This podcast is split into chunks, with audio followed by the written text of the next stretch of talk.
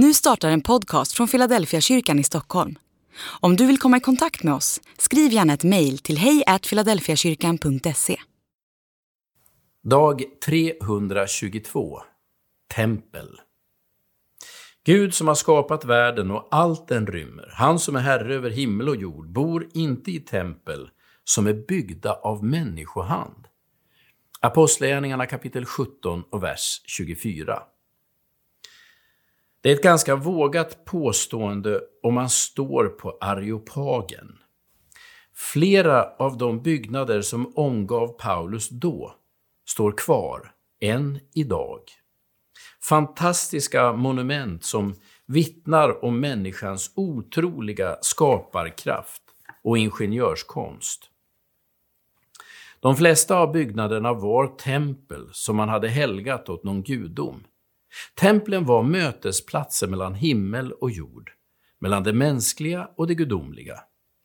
Att påstå något annat var på gränsen till straffbart. Ändå var misstron mot både templen och religiösa föreställningar utbredd i antiken.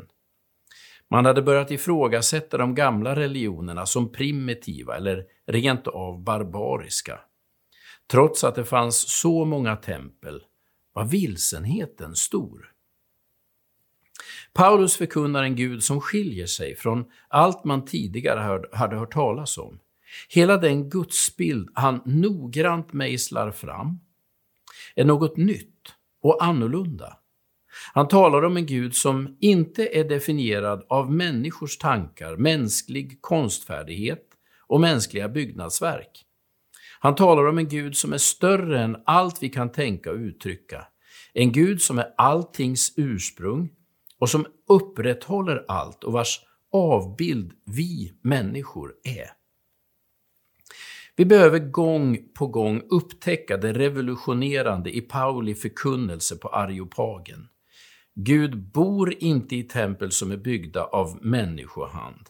Inte heller går det att montera ner det gudomliga till sniderier av trä eller i tanke. Allt vi åstadkommer med våra händer, våra tankar och våra ord blir för litet. Gud är inte en produkt av våra byggnadsverk, sniderier eller filosofier. Det är summan av vad Paulus förkunnar. Därför ska man alltid ha ett rejält frågetecken framför sina gudstjänstformer, sina kyrkorum, sina teologier, sina högtider och sina ritualer. Gud är alltid först och alltid större.